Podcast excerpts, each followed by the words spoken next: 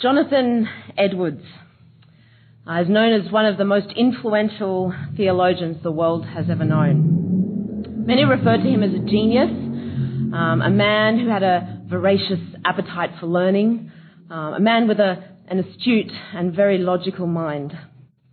So today we're going to learn a little of his life and his experiences.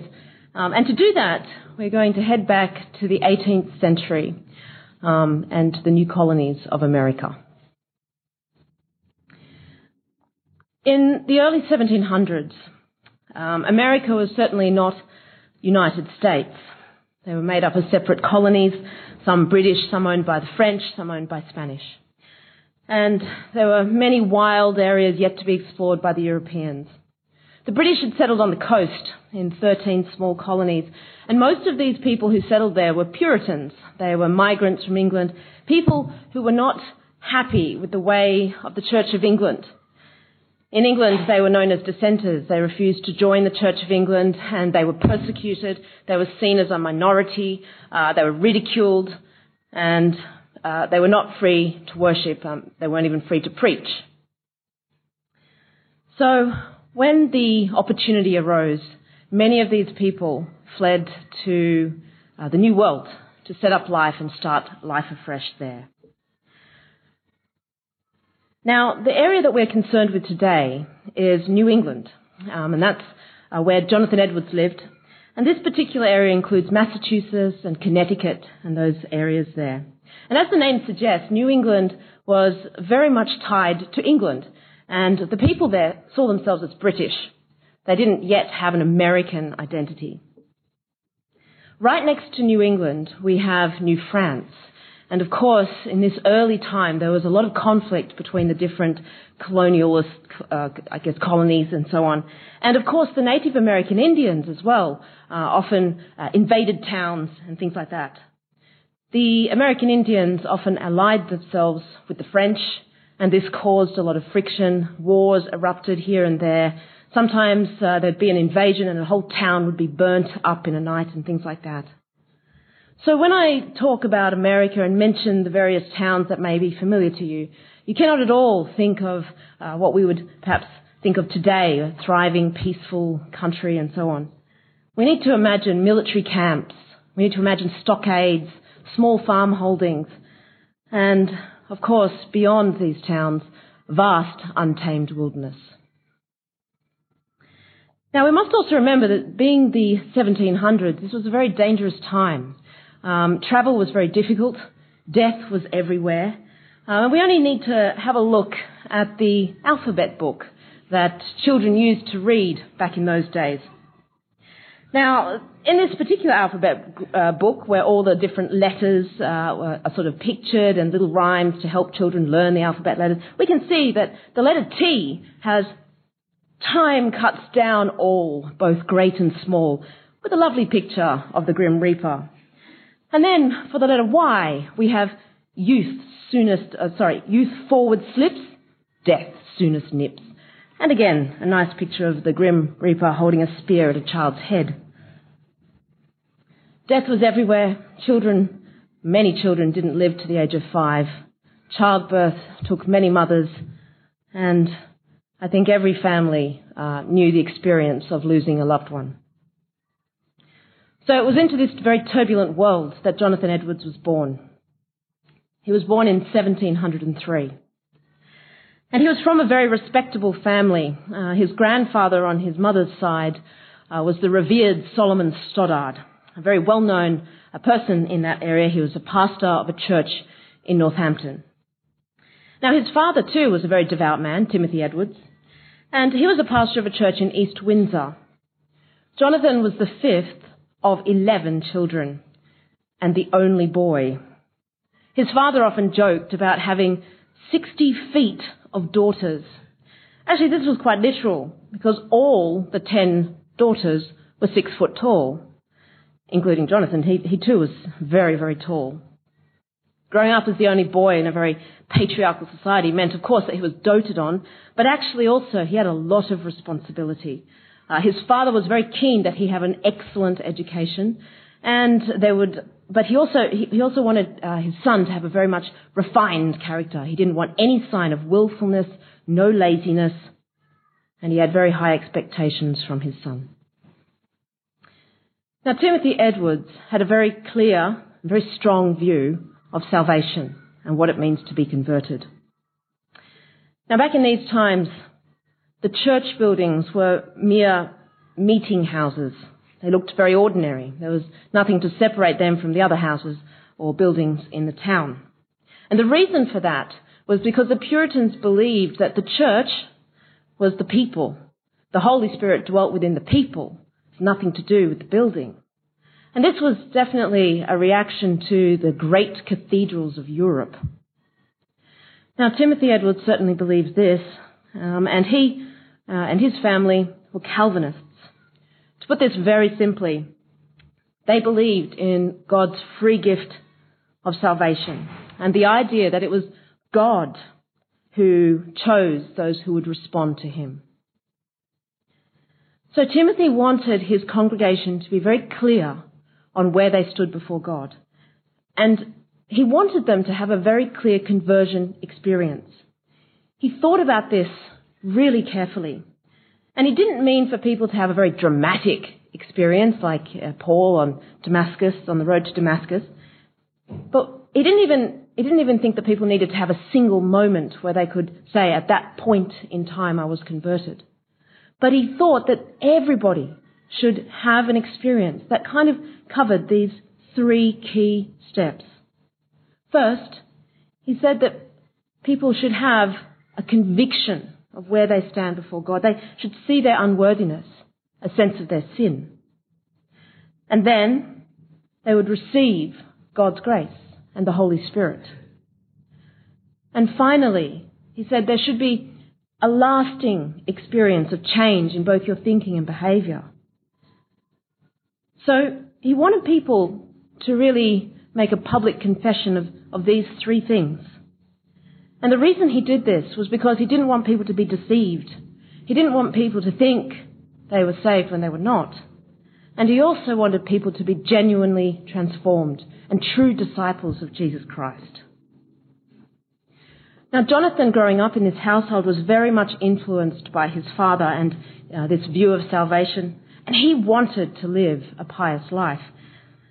When he was 9 years old, he went into the woods and he built a hideout. Nothing unusual there. But he used his hideout for regular prayer. And he spent many times in a day in his little hideout praying. And he soon was encouraging other boys to come and join him to pray. Now, this was a little bit of self-generated piety, and he certainly wanted to live up to his father's expectations. But his father didn't really see anything in this. And as time went on, Jonathan became more distracted by other things, and he played with the other boys, and soon that hideout became a sort of like a centre where they played, games of war and pretended to fight Indians and such like. But Jonathan really did struggle with this idea of salvation, and partly it was because of his father's influence. But actually, it also meant that he really valued salvation, and he really wanted to know that he was truly born again. Now, Jonathan had learnt very well under his father and his older sisters. I mean, I don't think he got away with anything. He was competent in Latin and Greek, and so he was accepted at the very young age of 13 into Yale. Now, Yale was a very new university at this time. And although he was quite young, and he was probably younger than most of the applicants, it was your competence in Latin and Greek that got you in, not your age. Now, during these years at Yale, he was very vigorous in his study. He was very diligent. He had learnt good discipline from his childhood. But he also struggled a lot with his faith. In the new library of Yale, he had access to a whole lot of books and modern thinkers such as Isaac Newton. His scientific discoveries were rocking the New World at the time. And there was also so many philosophers that he read up on as well. One of the key things that Jonathan Edwards struggled with at this point was the idea that a good God could damn people to hell and then choose others to go to heaven. And the idea that God was sovereign and that he had the right to choose has really bothered him. He didn't like to accept it. In fact, he called it a horrible doctrine. But he did accept that without God, he would go to hell. And he reasoned that eternal destiny should eclipse all other worldly concerns. And so he really did want to find out how he would have assurance of salvation. At the age of 16, he contracted pleurisy, a lung disease. Of course, anything like that in those days was life-threatening. And he was very sick, and he didn't think he was going to make it. He promised God that he would change. And in the face of death, he really was desperate for salvation. He described this experience later as being shaken over the pit of hell. But he did recover. And once he got his health back, he fell back into his old habits almost straight away. And he reflected on this, and he was almost shocked at himself that he could just go back to his old ways so quickly after vowing all these things and being so desperate to change. But this time, God wasn't going to let him go. One day, he read a verse in 1 Timothy chapter 1. Now unto the King eternal, immortal, invisible, the only wise God, be honour and glory for ever and ever. Amen.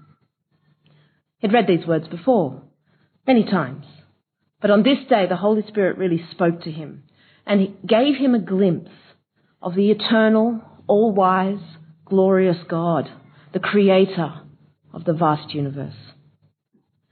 And he wrote, there came into my soul a sense of the glory of the divine being, a new sense quite different from anything I'd ever experienced. And his prayer was different. He had a new love of God and a new joy that he'd never experienced before. But even so, he was very cautious about this, and he didn't want to put too much stock on this one experience. And he actually wasn't sure that this was a major turning point. But in retrospect, we can see that it was. He saw the world differently after this point. He had new insight from Scripture, and he saw the love and beauty of God in all of creation. From the wildflowers to the thunderstorms, to him, these were all types that pointed to God and ultimately to the love of Christ.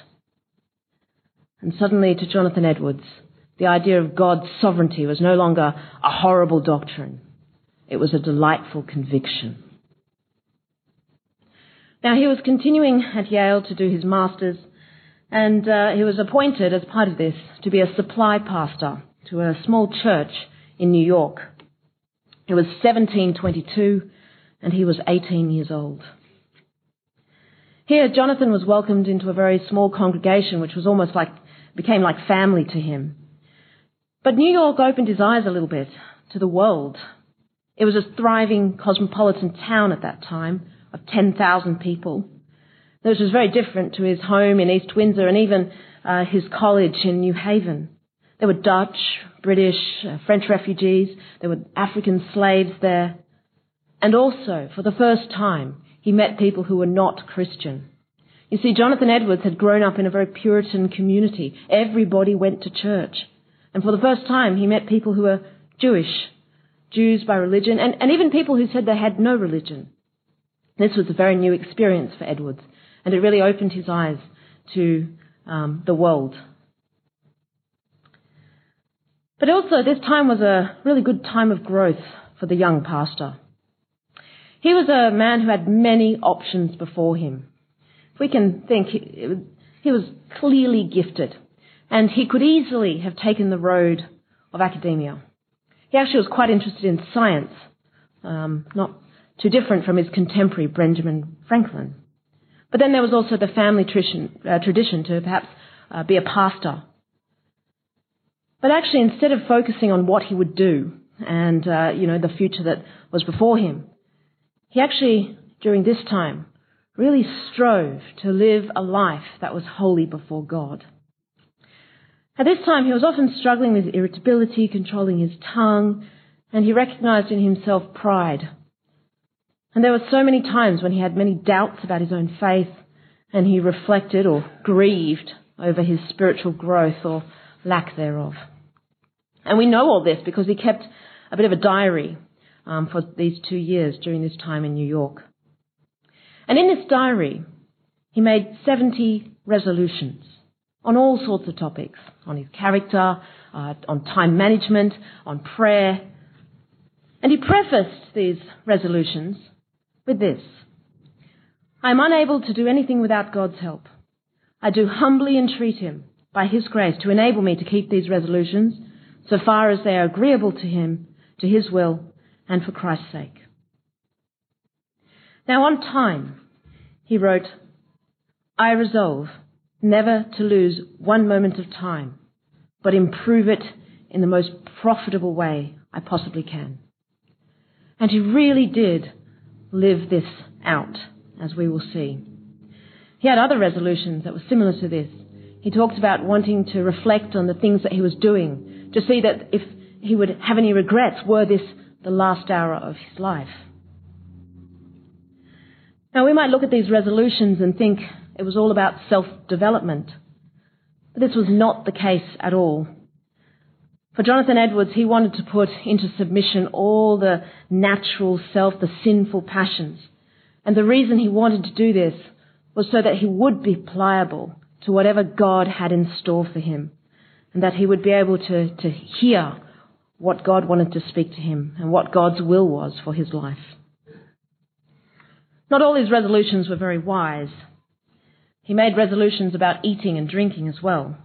He was very careful in what he ate, and the reason for that was because he felt that digestion would take away energy from his study and from his reading and so on.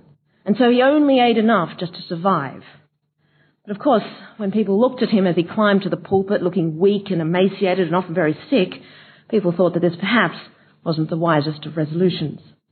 With his vigorous schedule and his meagre eating habits, most people thought he wouldn't live to 40. Around this time, Jonathan was a visitor at the Pierpont family home. This family lived very close to Yale, and they were family friends. His father knew the Pierponts fairly well. He was 19 years old at this point, and he was much drawn to the younger daughter, Sarah. He was impressed by her maturity and her faith, but she was very young at this time. She was only 13 years old. When Jonathan returned to Yale and was finishing off his master's degree, when he graduated, he decided and he was appointed to be a tutor at Yale. So he was very close to the Pierpont home. He was 21 when he was appointed to be a tutor there. But this turned out to be a very tumultuous time for him. The rector of Yale, Timothy Cutler, had recently stepped down. And this left a gaping hole in the administration. And so, you know, they couldn't find anyone to replace him. And so it was the tutors and sometimes the local clergy who tried to help run the university and also tried to help with the discipline and the administration and things like that. But things weren't going well. And during Jonathan Edwards' time there as tutor, the students were very, very difficult. During that commencement season, the boys were so rowdy, they would run through the corridors and ring bells whenever they wanted. Glass was being smashed in the dormitories, and even guns were being fired just for a laugh. Jonathan wrote of this time as 3 years of spiritual low and misery. And we don't know exactly what made him sink so low in those days, but we do have a few clues. We know that he did really struggle to build rapport with these rowdy students. These people didn't take their study seriously, to say the least. But we also know that he probably was very distracted by his love for Sarah. He had very high standards for himself, and he didn't want anything to distract him from his walk before God. During this time, we have a couple of diary entries. December 29th, he just writes, dull and lifeless. January 9th, decayed. January 10th, recovering. In 1727, Jonathan Edwards married Sarah Pierpont. She was 17 years old at the time. He was 23. Just a year before, in 1726, he had started assisting his renowned grandfather, Solomon Stoddard, in a church in Northampton. Now, Solomon Stoddard was now quite elderly, and he was in need of the support. And also, he knew that he would need someone to replace him, and he was very happy for Jonathan Edwards, his grandson, to be that person. Now, this was excellent training for Jonathan Edwards, and he would soon take over that congregation in 1729. Now, Northampton was a thriving town of about 1,000 people. And when Sarah and Jonathan were married, they had about 10 acres of land. And generally this was the case. You know, the town would support the pastor, but often the pastor also had to farm land to support himself and his family. Now, Jonathan and Sarah welcomed their first child in 1728, and 10 more children were to follow. Now, many families during those days had about 8 or 9 children on average, and very few would survive childhood. But all 11 of Jonathan and Sarah's children survived childhood and into adolescence, which was most unusual in those days. Now, it wasn't long before Jonathan realized that although every person in Northampton went to church and went to all the meetings and the services, that many of them were not truly saved at all. He wrote, "They come to meeting from one Sabbath to another and hear God's word, but all that can be said to them won't awaken them, won't persuade them to take pains that they might be saved." Northampton was also changing. Land rules meant that the youth couldn't as readily move out of their family home, so they were living with their parents a lot longer than previously. And a youth subculture was developing in Northampton and elsewhere as well. There'd been a lot less respect for pastors, and particularly as Solomon Stoddard was aging, there was a lot less respect for him as well. And the youth started to develop their own habits. One particular one was called frolicking. This was where the youth gathered on a Sunday night after a long day of going from meeting to meeting and all the different church services, and they met on that night to let loose. This was either outdoors, running through the streets, or in the local taverns. And during this time, there was a rise in premarital pregnancies and a lot more sexual immorality. But then in 1734, one of the admired and very popular young men in the town got very sick, and he was dead in 2 days. And this was a really huge shock to the youth. Jonathan preached at the funeral, and his text was from Psalm 90. "They are like grass which grows up. In the morning it flourishes and grows. In the evening it is cut down and withers." And he called the youth to really think, reflect on their lives. And he called them to turn to Christ, to trust him, and to think about the day when they will be lying in that coffin. What would be said about them? Well, the young people were very impacted by Jonathan's intensity. Not long after this, there was another death. Another young woman, this time, was taken very ill. But she was dramatically saved. And even while sick, she was telling others of the love of Christ. And at her funeral, Jonathan preached of the joy of knowing that this woman was now with the Lord and bound in a love that far outshone the loves of this world. Now, both these incidents happening in such close succession and young people that were very influential in the town, this had a huge impact on the youth. They were confronted with two very contrasting deaths. In autumn of that same year, the youth really started to change. Soon they were gathering in homes for informal meetings on Sunday nights rather than frolicking and drinking in the taverns and such like. And actually soon the adults were following the youth. And thus began a very unique time in history. This was a time called the Awakening, where the Holy Spirit was really at work, and thousands, or 10,000s upon thousands of people, were being saved. by December, you could really see that people were truly changed. There was a young woman who was quite famous in the town for her absolute rejection of God. She had a very, I guess she was known for her coarseness, and she had loose morals and such like. And she came to Jonathan Edwards' home and wanted to talk to him about salvation.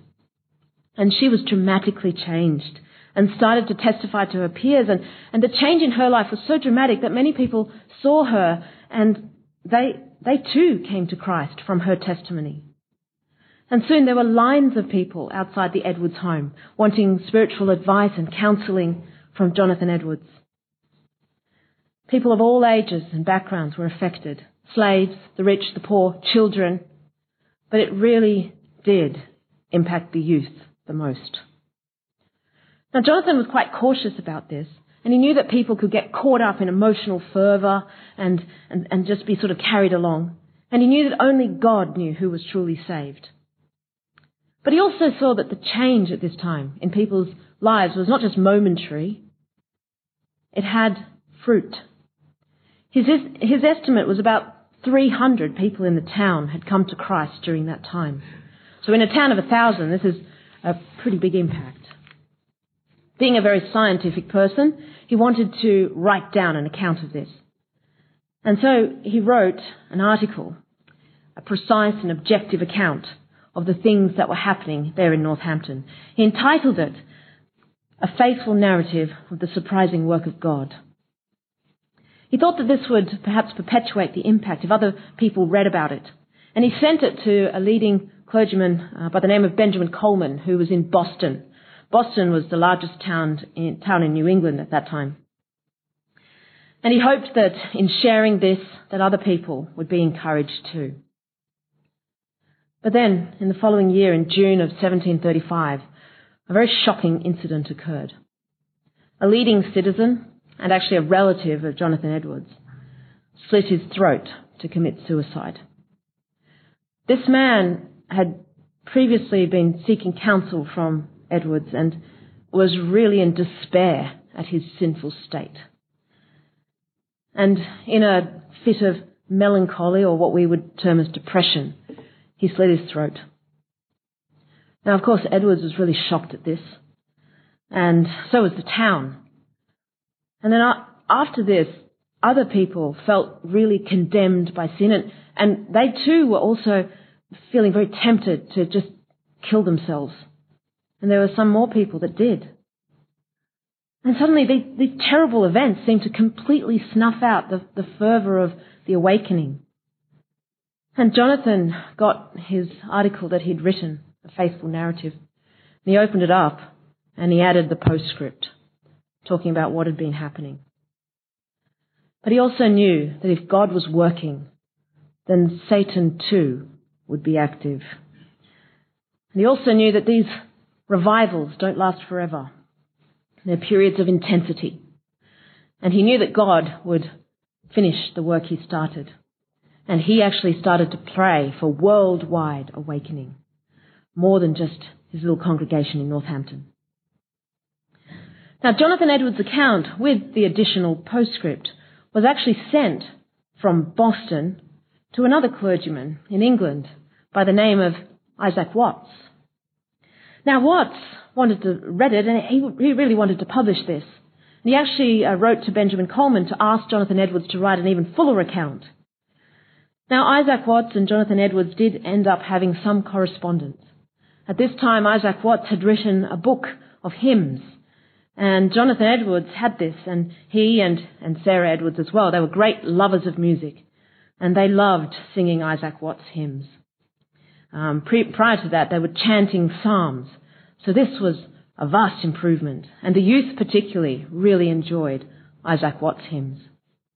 It's marvellous to think that Jonathan Edwards and his little flock in Northampton were singing and lifting their voice to hymns that we know very well too. When I survey the wondrous cross on which the Prince of Glory died, and even Joy to the World, these were Isaac Watts' hymns.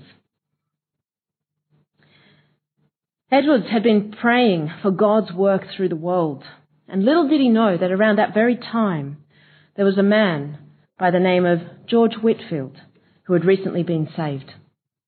And he had started to travel around England and was preaching outdoors to great crowds of people who wanted to hear him. Not only this, but there was another man by the name of John Wesley who had been struggling in his faith. And he, too, had recently been converted, his heart being strangely warmed. Now, both Whitefield and Wesley read this account, The Faithful Narrative of the Surprising Work of God, and it did inspire them in their work, in their preaching. In fact, John Wesley edited a version of it. Copies were sent to Scotland and had impact there. Whitefield ended up coming to America in 1738, and he actually returned 7 times during his lifetime. Benjamin Franklin famously heard Whitefield speak and perhaps was more impressed with his voice than anything else. But this was a time when people really looked up to the clergy. They saw they had a sense of the authority in the church, and they went to the clergy for all their spiritual needs, for guidance. But Whitefield was very different, because when he spoke, he was talking directly to the people. He was calling them directly, apart from the clergy, in a way. And he actually had a lot to say about the clergy, having met some of them and seeing that many themselves were in need of salvation. He called them out as blind leaders of the blind. This was certainly true in some cases, but not all. Now, Edwards, at this period of time, had been much grieved by the lukewarmness of his little congregation in Northampton. After that revival in 1734, and things had changed somewhat. There'd been recent squabbles about, the church building and building a new meeting house, and then there were... there was fuss about seating arrangements. But Edwards lived in faith that God would work.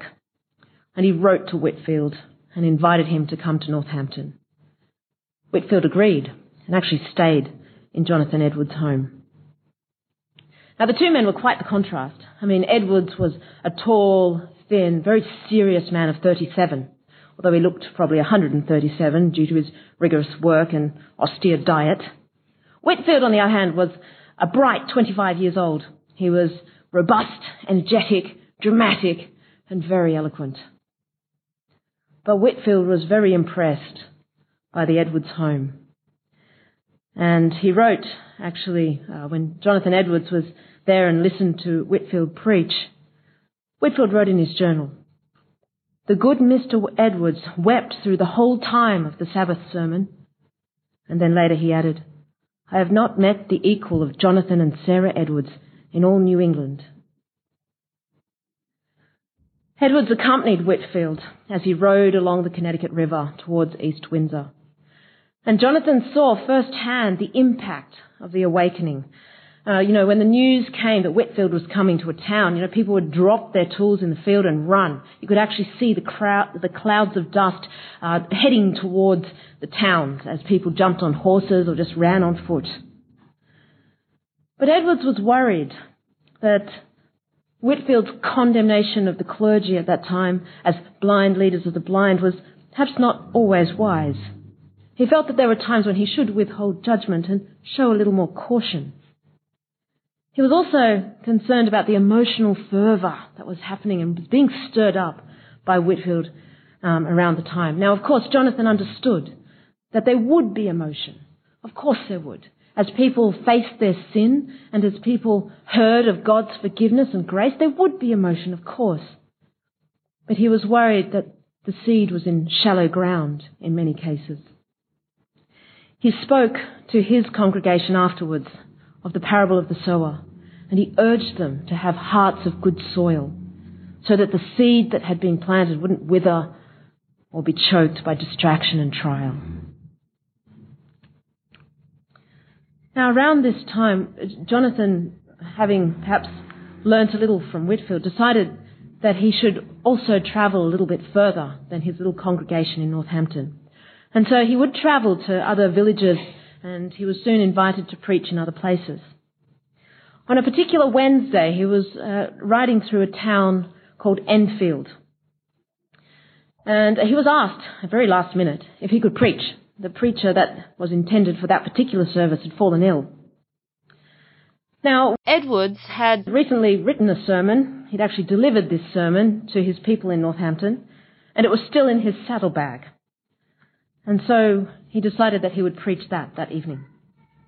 This was a sermon that called on people to recognize their sin before God and the danger that they were in. He talked about God being a just judge and talked about God's wrath towards sinners and the reality of that, and the fact that it is he is restrained for the moment to give sinners a chance to receive Christ's forgiveness. Now, Jonathan Edwards was no Whitefield in eloquence, that's for sure. In fact, he had a very weak voice and terrible eye contact. He used to stare at the bell rope at the back of the hall. And he rarely moved when he spoke. He didn't gesture or anything. But his words were very clear, and his razor-sharp logic and spiritual intensity really impressed people. He often used image after image so that his message was so clear by the end.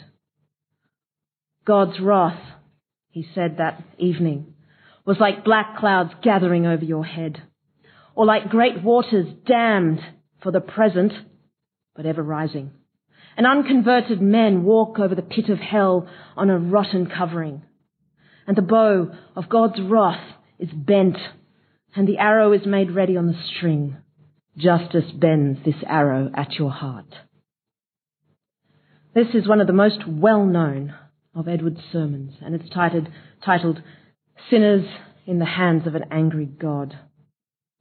Now, when most people read that title and associate it with Edwards, they imagine him to be a man sort of standing at the pulpit, bellowing, angry words, threats, scaring people into heaven. But that was not at all the heart of Jonathan Edwards. He really saw the danger that people were in, and he called people to repent. He saw that they were ignorant of their sins. They were blind. "Oh, sinner," he said, "consider the fearful danger you are in. You hang by a slender thread with the flames of divine wrath flashing about it." Well, he never finished this sermon at Enfield, because the wailing and crying and screaming of the people that packed into that 2-room meeting house meant that he couldn't even be heard. People were crying out, "What do I do? How am I going to be saved? I'm going to be held. I'm going to hell. What, how do I escape?" It was said that a man clutched Edward's coat and called out and said, "Surely God is merciful." Ironically, all this tumult prevented Edwards from getting to that part about God's mercy. He wanted to say that he wanted to talk to them about the extraordinary opportunity where Christ had flung open the door of mercy wide, but he simply couldn't be heard, and he had to stop. But many people were counseled that night, and they went home absolutely assured of their salvation. And it was so clear that the Holy Spirit was working and had a particular appointment with these people in the small country town of Enfield. Now we've had a glimpse of Jonathan's work and a little of his life. What about the woman at his side? Sarah Edwards was an extraordinary woman in her own right. From her marriage at the age of 17, she dedicated her life to be a help to her husband. She recognized very, very quickly that he had a clear calling from God. She oversaw the household, which didn't mean a bit of flower arranging and dusting. In those days, you made the broom before you swept the house. You would have to spin the wool before you made the clothes. You would have to make the candles before you lit them. She broke ice to haul water, to wash, to cook. She oversaw the cattle, the sheep. She had to grow her own produce to feed the family. She had 11 children, all about 2 years apart.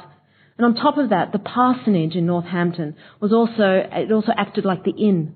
And so there were many visitors and sometimes students who were there to study for months at a time under Jonathan Edwards.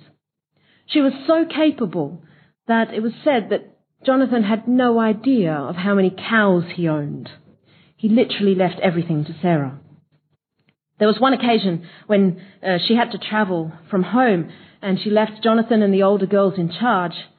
And Jonathan wrote in a letter, "We have been without you almost as long as we know how to be."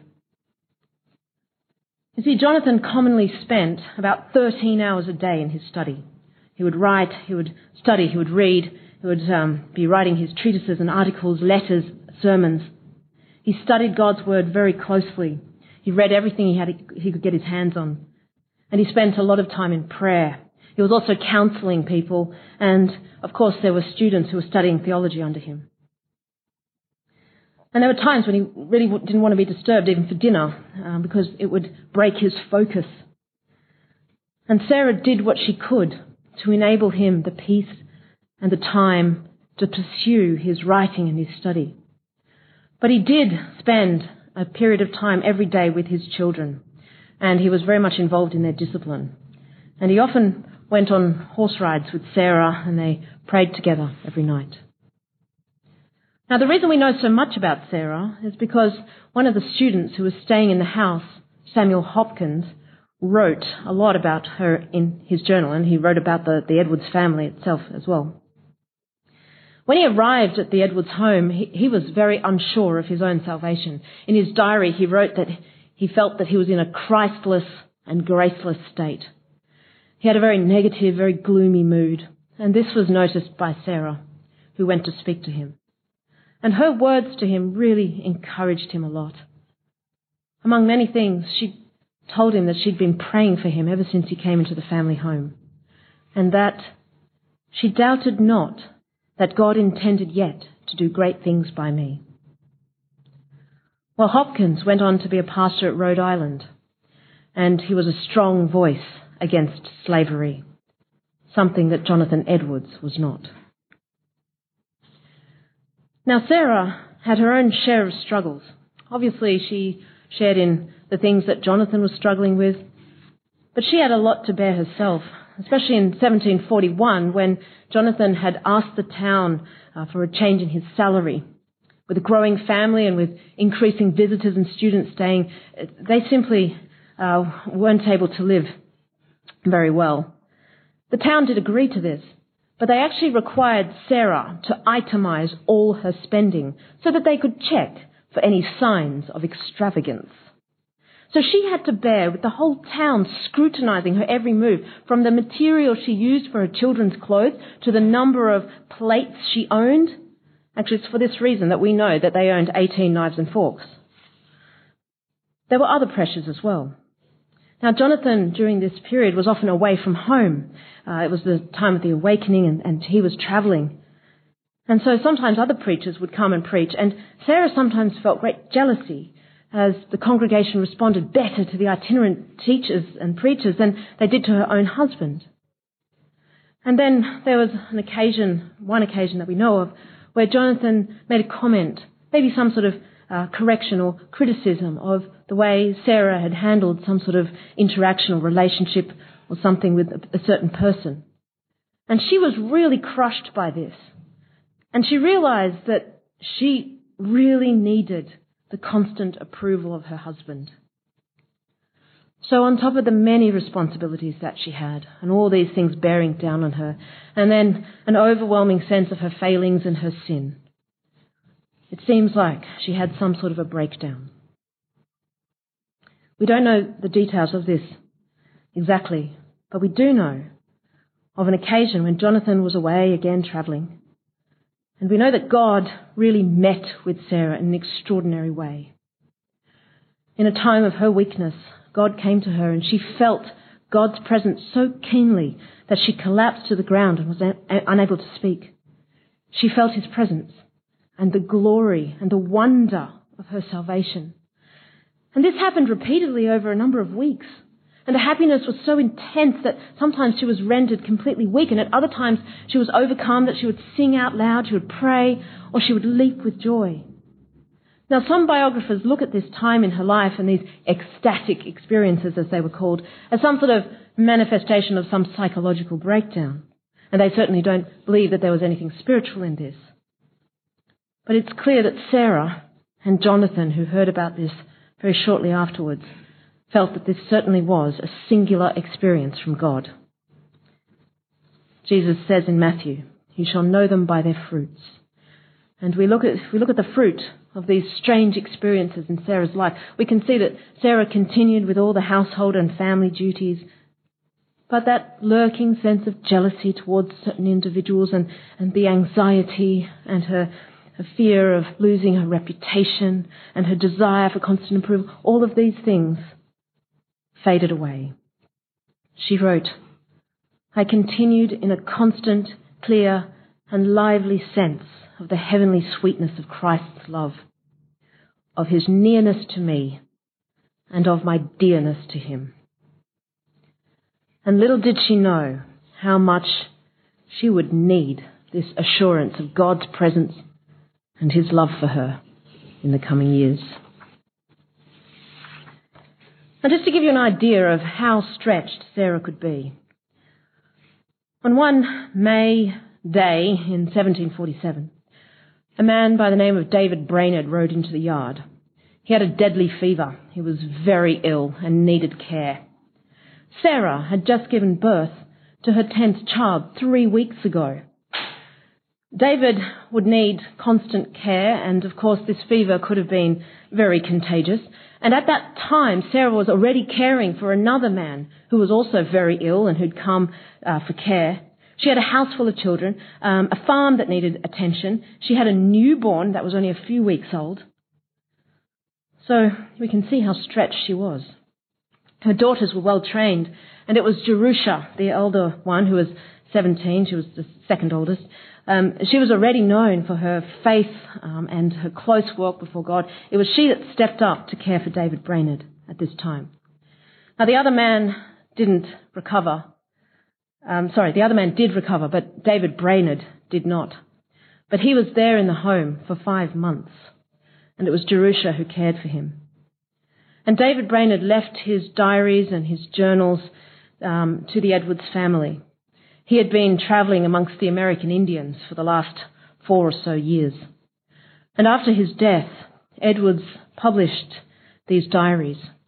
And it was one of the first missionary biographies and had a huge impact on people in the 1790s. And many missionaries carried this particular biography with them, people like William Carey and Adoniram Judson. But just 4 months after Brainerd passed away, Jerusha too caught a fever, and she died. And this was such a blow for Jonathan, and particularly him. He called Jerusha the flower of the family, and Edwards spoke at her funeral and buried her next to David Brainerd. He wrote a letter to a friend shortly afterwards saying, "It has pleased a holy God of late sorely to try our family, by taking away by death our daughter Jerusha. This letter is to ask for your prayers for us under our great affliction, that it may be sanctified to us, that God would fill up the melancholy vacancy made by death in this family."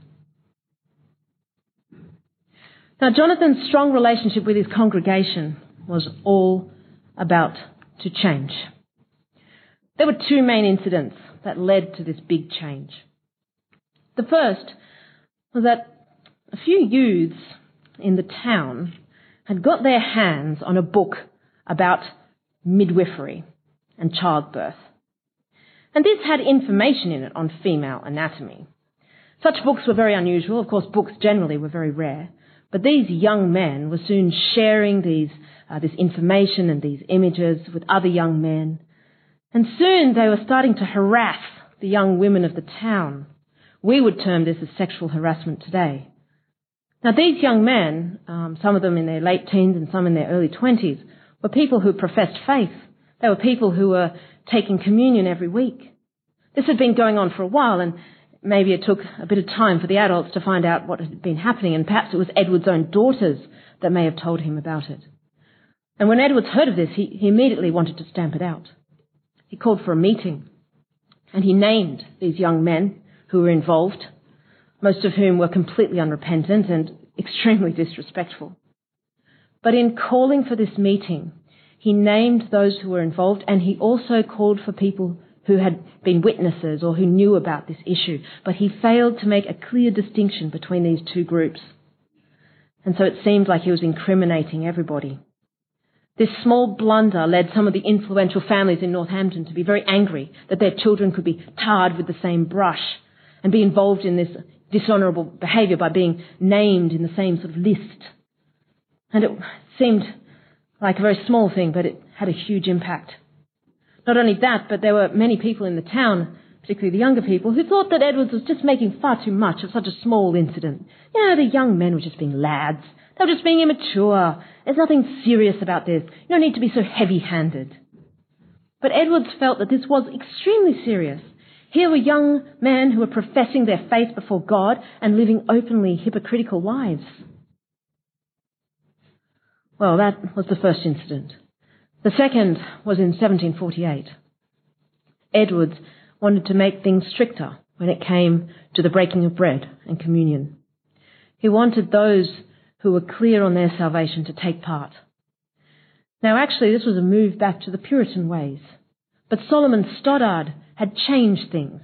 He made the communion or breaking of bread or the Lord's table open to everybody. You didn't need to profess your faith. You didn't need to be clear on your salvation or even to say that you were saved. It was just part of a tradition.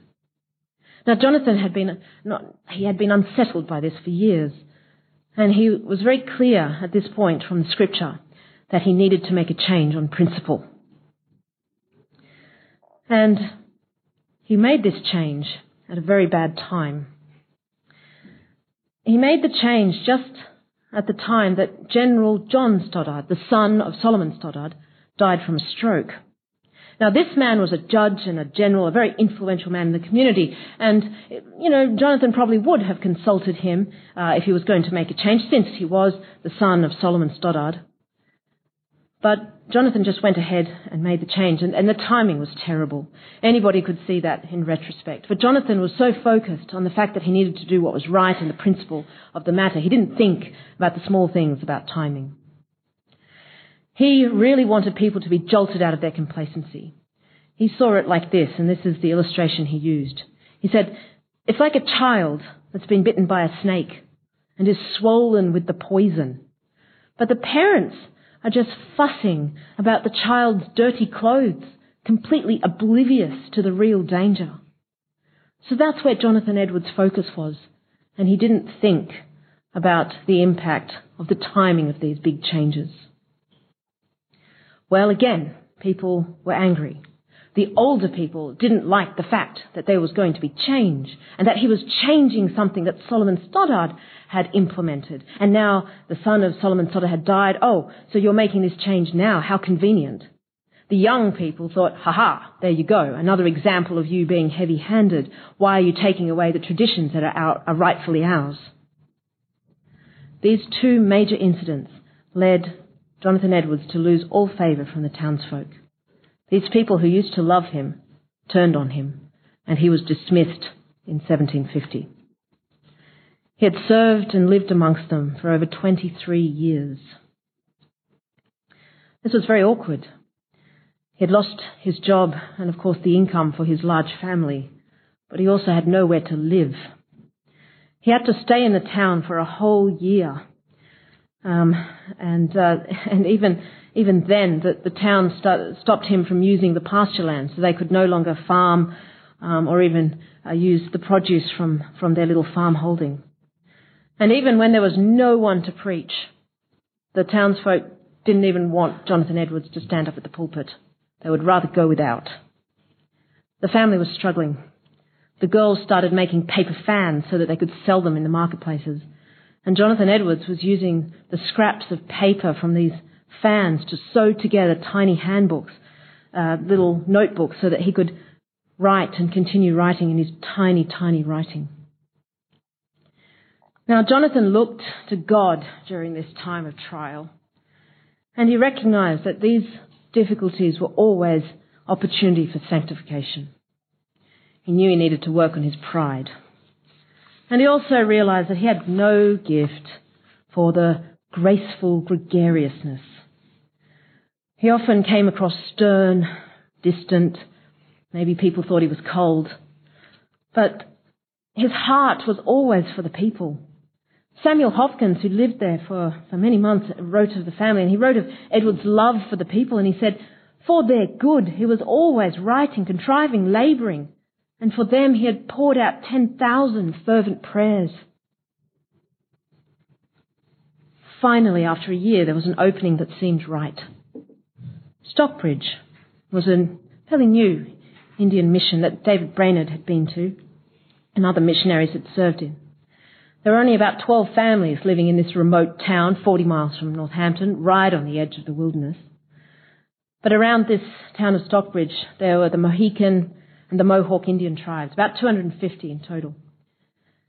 In 1751, he moved his family there to this tiny town, and soon his younger children started to integrate in the community, and they learnt the Indian languages very quickly. It's really strange to think that this man, who was probably one of the greatest minds in the New World at that time, was here in this tiny town on the edge of the wilderness, and with 12 people and a tiny school that was for the Indian children. But he worked really hard during his time at Stockbridge. It was a very productive time for him, and he wrote many of his greatest works here. On the political front, things were very turbulent. The French were now allied with the Native American tribes, and there was war and violence happening everywhere. You know, there were days when, you'd hear about an abduction of a child who then was found with a tomahawk in him. There were times when towns were just burnt. News of attacks were coming, rumours were flying around, and the military actually came to Stockbridge, and they set up a stockade around the Edwards home. During that time, Sarah would serve over 800 meals to the various people who were staying there. Esther Edwards, the third daughter of Jonathan and Sarah, was now married to Aaron Burr, the president of Princeton. She'd been hearing rumours about Stockbridge, and she'd also heard that all the Indians had actually moved out of the area, and they were so disgusted with the British that they were calling on the other tribes to go and wipe out the town. With all this news travelling slowly and misinformation coming from all directions and rumours and so on, it was very hard to know what was actually happening, and Esther lived in a constant state of anxiety. Jonathan and Sarah decided to stay in Stockbridge, but they sent their younger children, at least some of the children, back to Northampton to be with relatives. Esther prayed desperately for her family, and she wrote, "Why does God suffer his own dear children to be hunted about in this matter? But this is a very wrong temper of mind. I hope I might be able to crush it by divine assistance." Well, the town was now an armed camp with the Edwards home at the centre.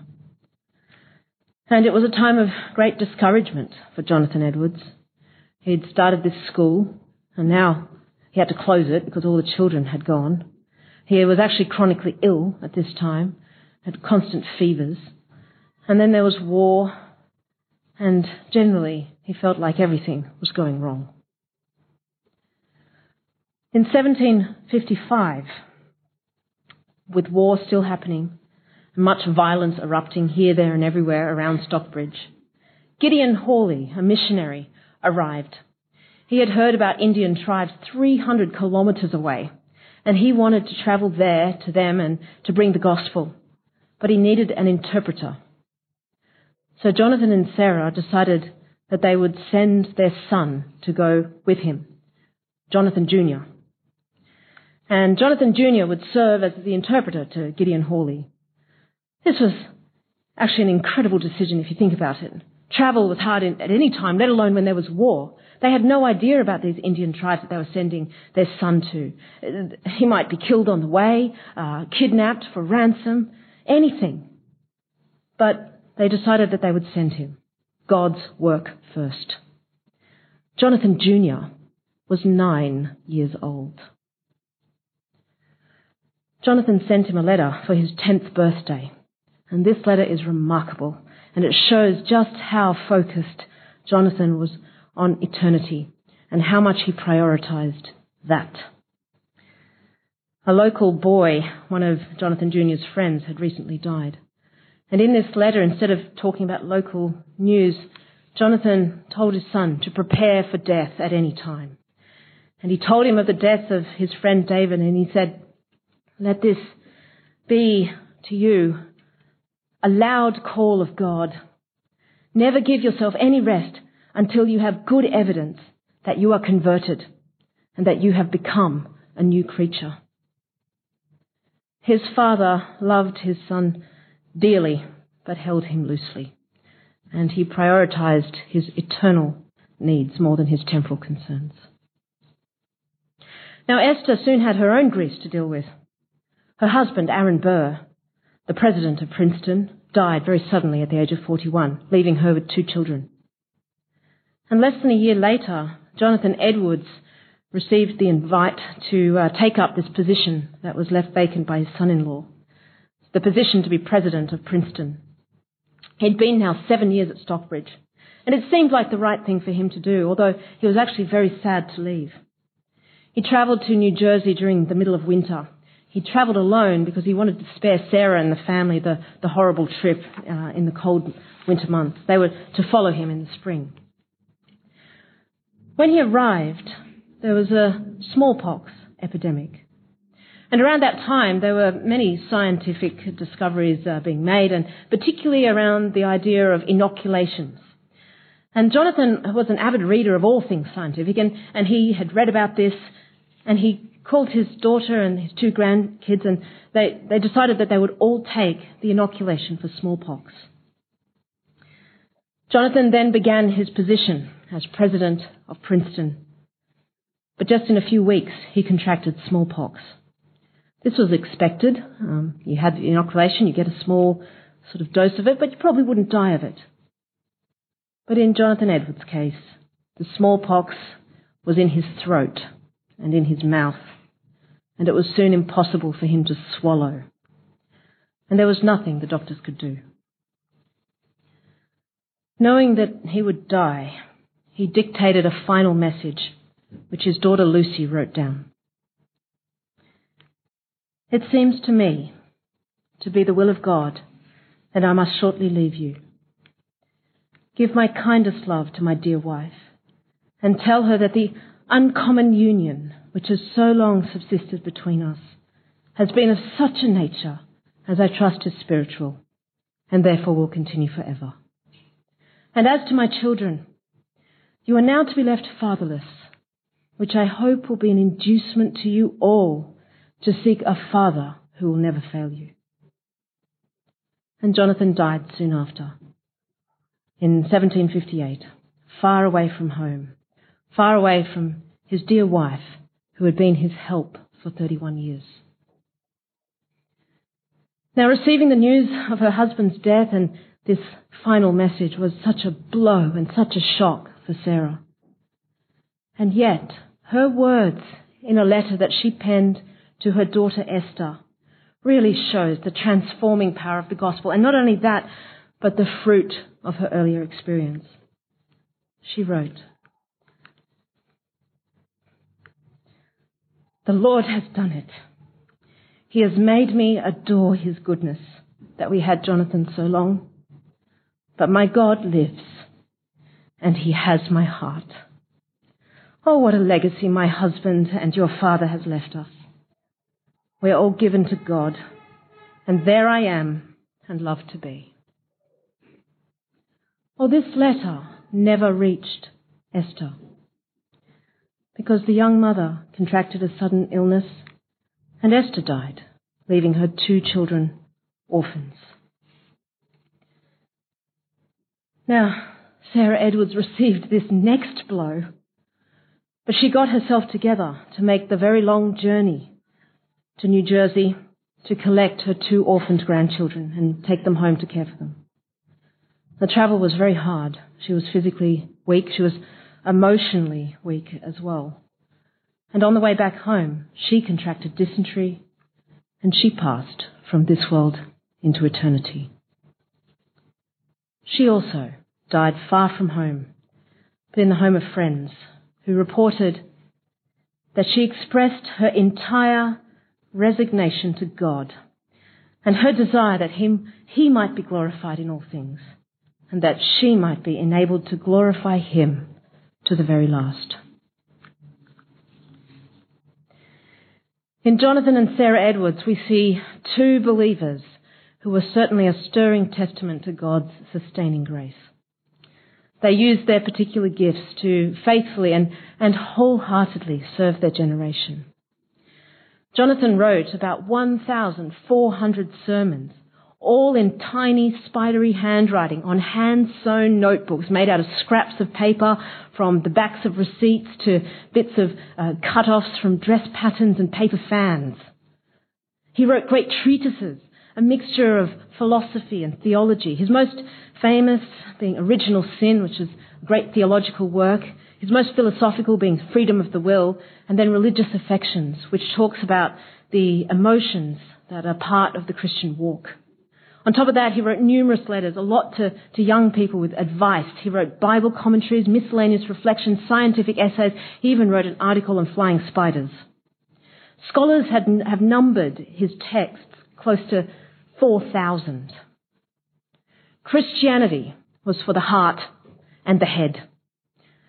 But Jonathan Edwards believed first and foremost that the mark of a true believer was love, and with love comes humility. And that is the essence of God and his spirit within us, and that is the testimony that we have to the world. Jonathan Edwards expressed a very keen awareness of sin and of coming judgment. But this also meant that he had a very clear sense of the beauty and love of Christ and the joy of living for him. You cannot have one without the other. But without his dearest love, Sarah, much of his work would not have been possible. She was his help, his stay, his rock. As a young man in his late 20s, he wrote these words in a sermon. The enjoyment of God is our proper and is the only happiness with which our souls can be satisfied. To go to heaven fully to enjoy God is infinitely better than the most pleasant accommodations here, better than fathers and mothers, husbands and wives, children, or the company of any or all earthly friends. These are but shadows, but the enjoyment of God is the substance. These are but scattered beams, but God is the sun. These are but streams, but God is the fountain. These are but drops, but God is the ocean.